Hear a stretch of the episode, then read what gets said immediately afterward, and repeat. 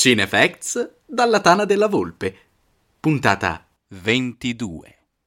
Sound of Metal. Rinascita scura come una porter piccante. Di Fabrizio Cassandro. Attenzione, contiene spoiler.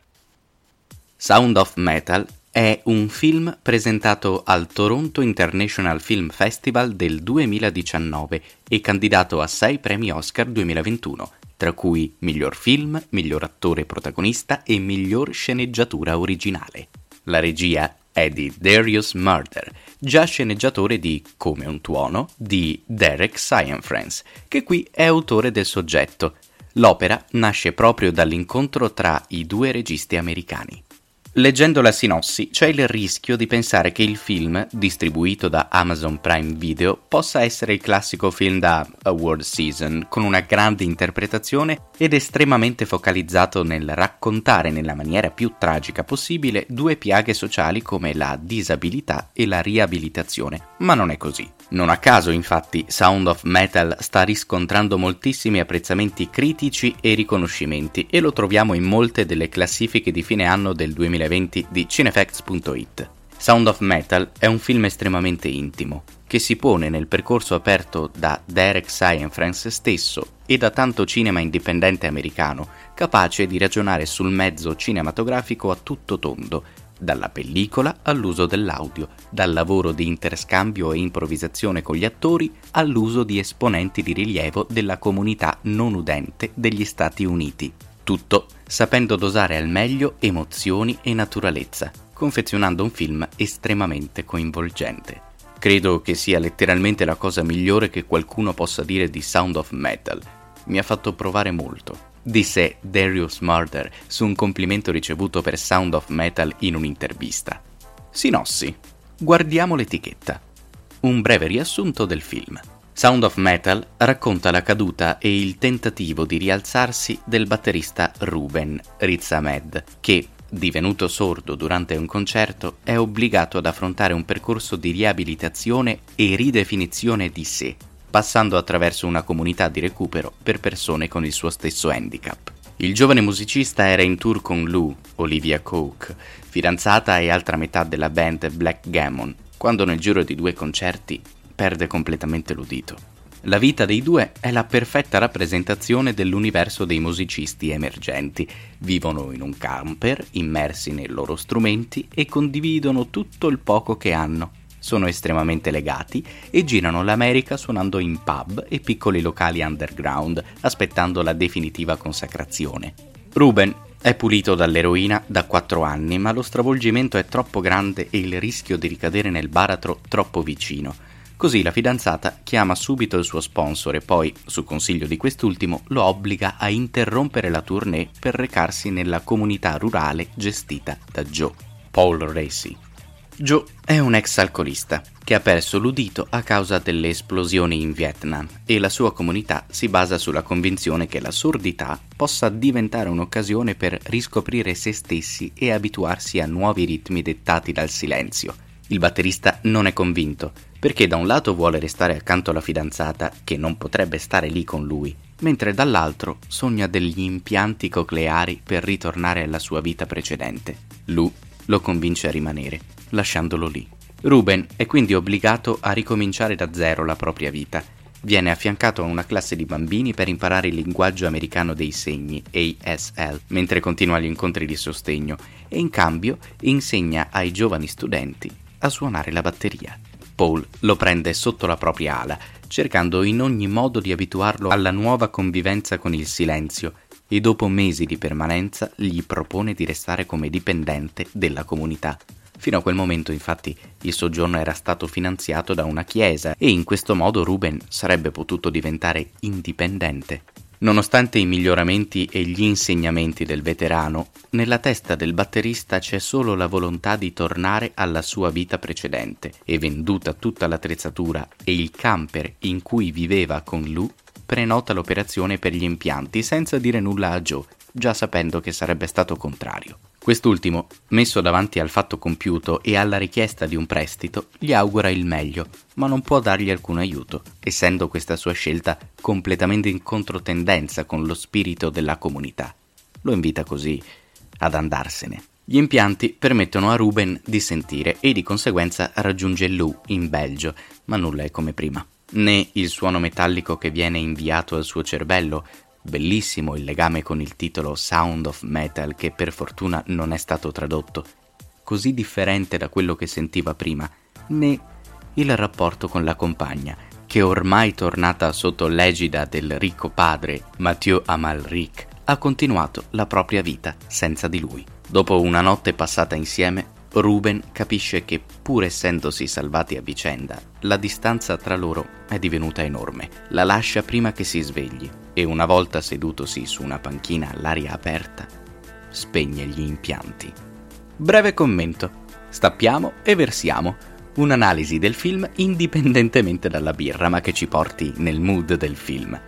Fermandosi alla sinossi, Sound of Metal sembra uno di quei film che giocano con il patetismo e l'eccesso tragico che fanno proprio quel modo di usare il dramma, infarcendolo di retorica su grandi problemi sociali.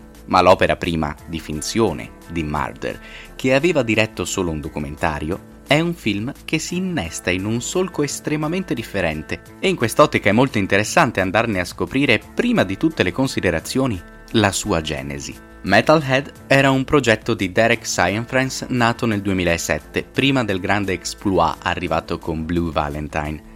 Il regista, originario del Colorado, che aveva esordito nel 1998 con Brother Tide e che si stava dedicando al suo mondo del documentario, aveva suonato da ragazzo la batteria ed era stato obbligato ad abbandonare la sua passione a causa di un acufene. In quegli anni stava portando avanti la scrittura di Blue Valentine, quella di Come un tuono, e aveva iniziato a ragionare sulla realizzazione di un docufilm con come protagonisti i Jussifer, su un soggetto simile a quello di Sound of Metal, unendo così sia una componente reale legata alla band sludge metal, sia una componente di finzione ricavata dal suo background. Molto del film era già stato girato, tanto che sin dal 2009 si parla di post-produzione per Metalhead, ma prima arrivò la grande occasione di mettere in scena Blue Valentine, dopo aver provato a farlo per 12 anni, e poi il grande successo ricevuto da quest'ultimo lo portò a lavorare su Come un tuono, accantonando sempre di più il progenitore di Sound of Metal. Cyan Friends ha sempre avuto una tendenza a girare moltissimo, cercando di catturare quanto più possibile della naturalezza che costruisce con gli attori, ritrovandosi così spesso in lunghi processi di post-produzione, dovendo montare e selezionare fra moltissime ore di materiale, come dimostrano le ore di girato de La luce tra gli oceani e le riprese estremamente diluite di Blue Valentine. Nel 2008, quindi nel pieno delle riprese di Metalhead, conobbe Darius Murder a una festa per bambini. Gli mostrò la sceneggiatura di Come un tuono e alcune riprese di quel film su un batterista divenuto sordo che stava girando. Le note che gli vennero mandate in risposta allo script lo convinsero talmente tanto che quando, qualche anno dopo, ebbe la possibilità di girarlo, lo chiamò senza pensarci per chiedergli di cosceneggiarlo farlo insieme a lui. Da questo sodalizio nacque una grandissima stima reciproca e quando Science capì che era il momento di abbandonare il suo bambino, fu naturale affidarlo a Murder. Da lì nacque Sound of Metal. Mi sento come se non potessi tornare indietro a fare di nuovo metal, perché ho già imparato da quello la lezione di cui avevo bisogno e sento che Edgar e Amber dovrebbero essere sostituiti da attori professionisti, ma non me la sento di tradirli. Immaginando come Darius potrebbe prenderlo e trasformarlo in altro, gli ho detto perché non lo fai tu? Ricorda Derek Science sulla nascita di Sound of Metal. Tutto questo excursus sulla genesi del primo film di finzione di Martyr ci è utile a comprendere molte delle scelte caratteristiche di quest'opera, che sono in diretto collegamento con lo stile dell'autore di Blue Valentine e in particolare con il suo modo di lavorare con gli attori. Che Cyan Friends sia solito lasciare molto spazio ai suoi interpreti e che cerchi di costruire uno spazio in cui farli interagire e creare, in piena linea con il cinema indipendente post-mumblecore, è già stato raccontato perfettamente nella recensione che trovate sul sito con protagonisti Michelle Williams e Ryan Gosling. E questa è stata la strategia di Murder in Sound of Metal. Basti pensare che due momenti estremamente significativi, come la canzone iniziale o le lezioni di batteria date da Ruben ai giovani studenti sordi, sono state entrambe partorite direttamente da Olivia Cook e Riz Ahmed. Questo è parte dell'aspetto immersivo di Sound of Metal, che ci ha messi alla prova in maniera molto particolare in questo film. Il problema era che non possiamo lasciarlo, siamo con lui e non solo stiamo con lui, stiamo con lui negli anni. Siamo su un piano estremamente sensoriale e viscerale di empatia con Ruben, un linguaggio molto particolare. Ricorda Darius Murder parlando del focus di Sound of Metal. Se però nel cinema, a cui Scienfress e Murder danno seguito, la naturalezza e la partecipazione degli attori, spesso anche non professionisti, era data nel mettere in scena situazioni vicinissime agli interpreti, in Sound of Metal la sceneggiatura, che è giustamente candidata all'Oscar, è ben più lontana dal vissuto dei due e di conseguenza è stato necessario un lavoro di immedesimazione ancora più invasivo. Riz Ahmed, per esempio, oltre a studiare batteria per sei mesi, ha scelto di comune accordo con l'autore di indossare gli impedimenti uditivi che riproducessero del rumore bianco in gran parte del primo atto. Dopo questo primo trauma, pur non portandoli più, ha comunque continuato a usare la lingua dei segni con tutti i membri della troupe durante la lavorazione. Non riuscivo a sentire nulla, nemmeno il suono della mia voce, disse Riz Ahmed in un'intervista su Sound of Metal. Allo stesso modo, in un film inevitabilmente girato in ordine cronologico, Olivia Cook è stata tenuta lontana dal suo partner recitativo e dal set per tutte le riprese del secondo atto e, a detta della stessa attrice, la mancanza di alchimia tra il suo personaggio e Ruben era palpabile quando nel film i due personaggi si rivedono. Un discorso diverso va invece fatto per tutto l'universo della comunità non udente americana, ben più vicino a quel mondo di attori che interpretano personaggi simili a se stessi che ha caratterizzato molto cinema dei primi anni 2000. In questo senso, la scelta di Paul Racy e di gran parte del cast secondario, preso tra attori non professionisti della comunità, è emblematica. La candidatura a migliore attore non protagonista per il 73enne è un grandissimo e meritatissimo traguardo. Figlio di genitori sordi, pur non essendolo, è da sempre un esponente della campagna di sensibilizzazione sull'argomento e suona negli Ends of Doom, una band che si esibisce nel linguaggio dei segni. Come il suo personaggio, ha inoltre preso parte in gioventù alla guerra in Vietnam, tutto questo lavoro a stretto contatto con la comunità sorda e di immedesimazione degli attori si riflette in quello che è uno degli aspetti più interessanti e funzionanti di Sound of Metal, ovvero la sua naturalezza e la sua capacità di creare empatia. Il film, infatti, resta spesso molto vicino alle reazioni e alle espressioni dei propri interpreti, cercando di catturarne il più possibile la realtà delle sensazioni, per trascinare lo spettatore sul loro stesso piano. Primissimi piani, macchina a mano, lunghi dialoghi in lingua dei segni fatti di attese, silenzi ed espressioni sono solo uno strumento per catturare un contesto recitativo così immersivo e che porta inevitabilmente lo spettatore nel mondo di Ruben e nel suo nuovo modo di stare al mondo. Allo stesso tempo funzionano i rapporti tra i personaggi in cui traspaiono perfettamente tutti gli espedienti messi in campo da Marder, la voglia di persone abituate a parlare nel linguaggio dei segni di aiutare Riz Ahmed in difficoltà in una nuova lingua, la distanza fra i due innamorati, l'importanza che il tema riveste per Paul Racy e molti molti altri esempi. Il silenzio, grande protagonista del film, è inoltre lo spazio in cui vengono portati avanti alcuni dei discorsi cinematograficamente più interessanti di Sound of Metal, quello sulla dipendenza e quello sull'accettazione di sé. Il film infatti non parla solo di riabilitazione da droghe e alcol, ma racconta in maniera ben più ampia l'incapacità di staccarsi da qualcuno o qualcosa e dall'idea che si è costruita intorno. In quest'ottica mette in chiaro sin da subito nel rapporto tra Lou e Ruben la necessità che entrambi hanno dell'altro ed è emblematico che questo processo di separazione si espleti nei tre atti, includendo temporaneamente sia quello sulle droghe e sia quello sull'accettazione dell'handicap. Entrambi i musicisti non solo sono legati artisticamente e romanticamente, ma sin dai tagli mostrati dopo pochi minuti sul braccio della ragazza capiamo che hanno bisogno l'uno dell'altra, nel senso più viscerale del termine. Il film però cerca proprio di raccontare questo, Nell'ottica di Sound of Metal non può essere il bisogno a spingere le nostre azioni, bensì una presa di coscienza di sé e un'analisi delle cause dei propri comportamenti a muovere la propria esistenza. Per portare avanti questo discorso, il film ci mostra gli alti e i bassi di un rapporto su queste basi, la sua incostanza e come alla fine tutta questa caoticità sia parte della dipendenza stessa in un circolo vizioso difficile da spezzare. La forza con cui viene messo in scena il litigio tra i due è palpabile.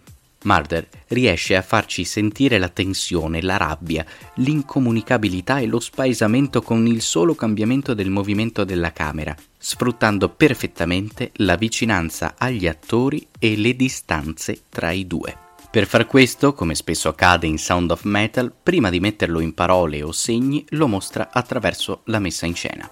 La frenesia dei movimenti durante le discussioni o il caos scenografico nelle inquadrature di descrizione degli ambienti sono emblematici nel donare una connotazione ai rapporti e ai luoghi di cui parlano ben prima di quando questo verrà messo in luce dal dialogo o dagli eventi.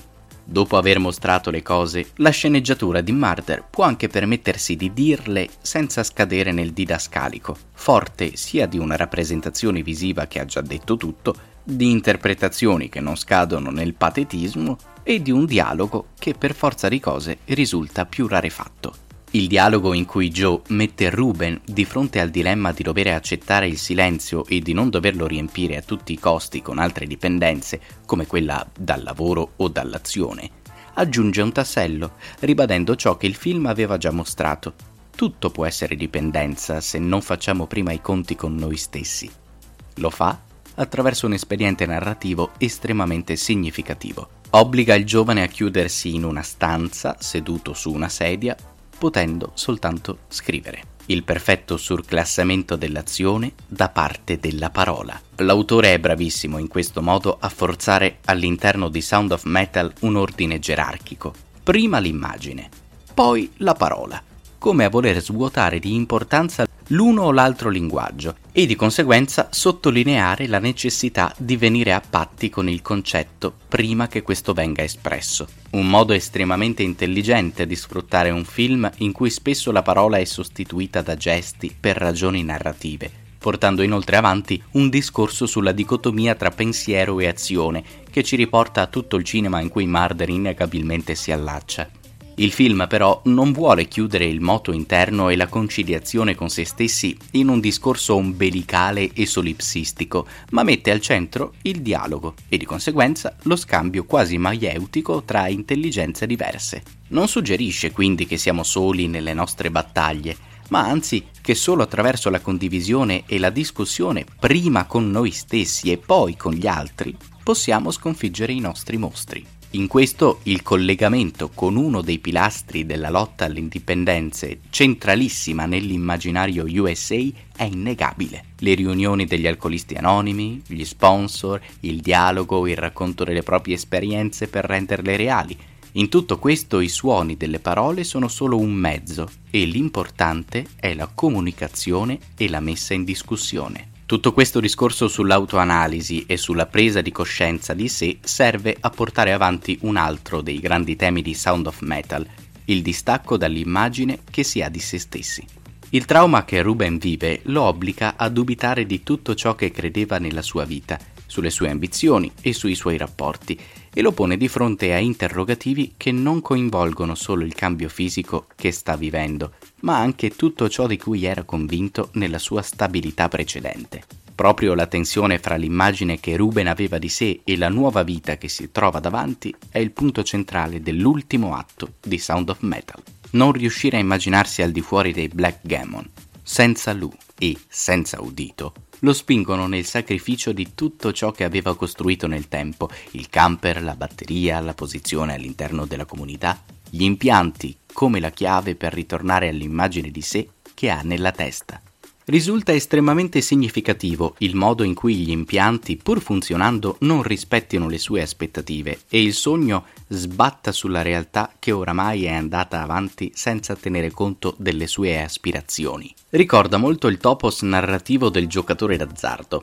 Avessi i soldi per un'ultima partita o puntata, sarei in grado di recuperare tutta la mia vita, che tanto ha segnato il cinema negli ultimi anni sempre legati allo stesso universo cinematografico indipendente di Science Friends e Murder. Due esempi su tutti, Diamanti Grezzi dei fratelli Safety e Tutto o Niente di Joe Swanberg.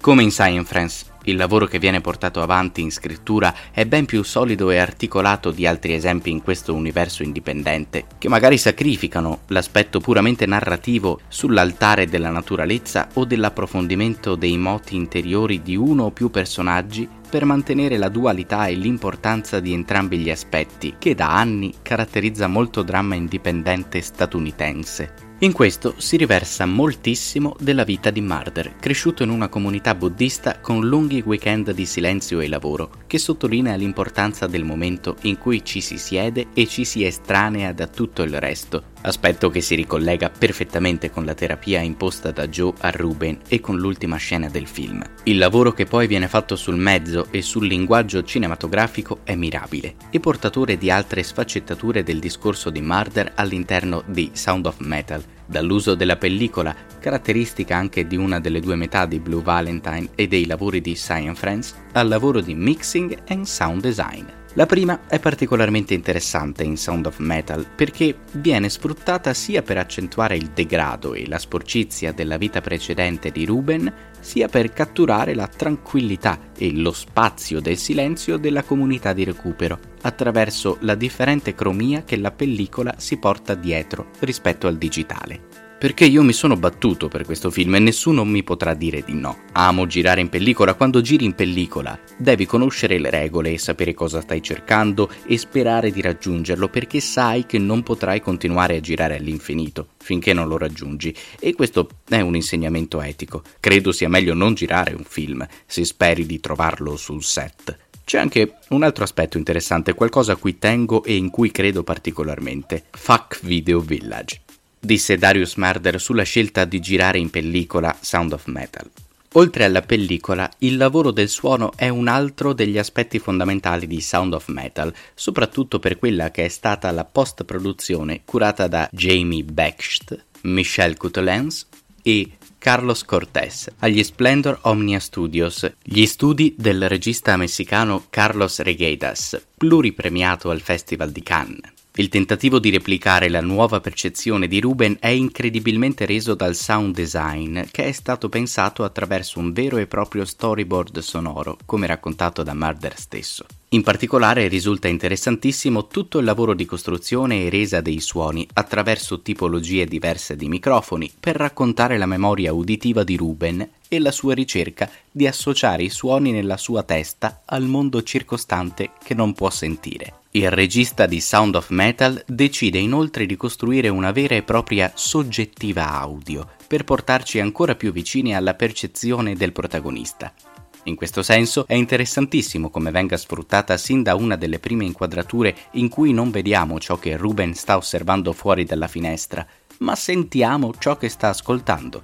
Questo chiude perfettamente il cerchio con ciò che poi avviene nell'ultima inquadratura del film, in cui vediamo ciò che sta vedendo lui, ma senza sentire nulla. Due dei tanti aspetti che compongono un comparto audio incredibile che ha saputo giocare con differenti microfoni per differenti rese, costruire suoni per traslare la percezione di Ruben e che, alla fine dei conti, risulta un aspetto per nulla subordinato a quello visivo, in un film che parlando di sordità poteva rischiare l'opposto. Sound of Metal è quindi un film denso di concetti in cui la ricerca tecnica e l'esaltazione del mezzo cinematografico trovano molto spazio, senza però oscurare in alcun modo un film che fa della naturalezza e del coinvolgimento emotivo la sua più grande arma, anzi, riuscendo a esaltarli ancora di più.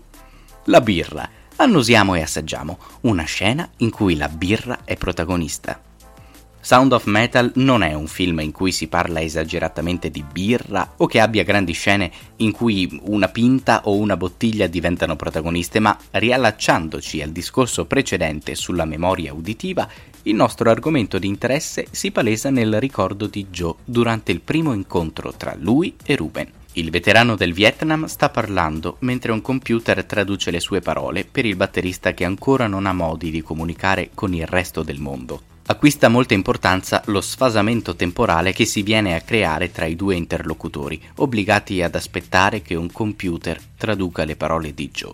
Il personaggio interpretato da Paul Racy inizia dunque a raccontare il suo passato al giovane batterista da poco divenuto sordo, la guerra in Vietnam, la sordità e l'allontanamento dalla sua famiglia. In tutto questo definisce chiaramente quale sia stato il suo demone. Non perché fossi sordo, bada bene, è stata la birra, dice Joe. Questo ci dà la possibilità di parlare di un altro grande universo collegato al mondo della birra nell'immaginario cinematografico, in particolare statunitense, dopo averla vista declinata in vari modi nei primi sette episodi di questa rubrica, l'alcolismo.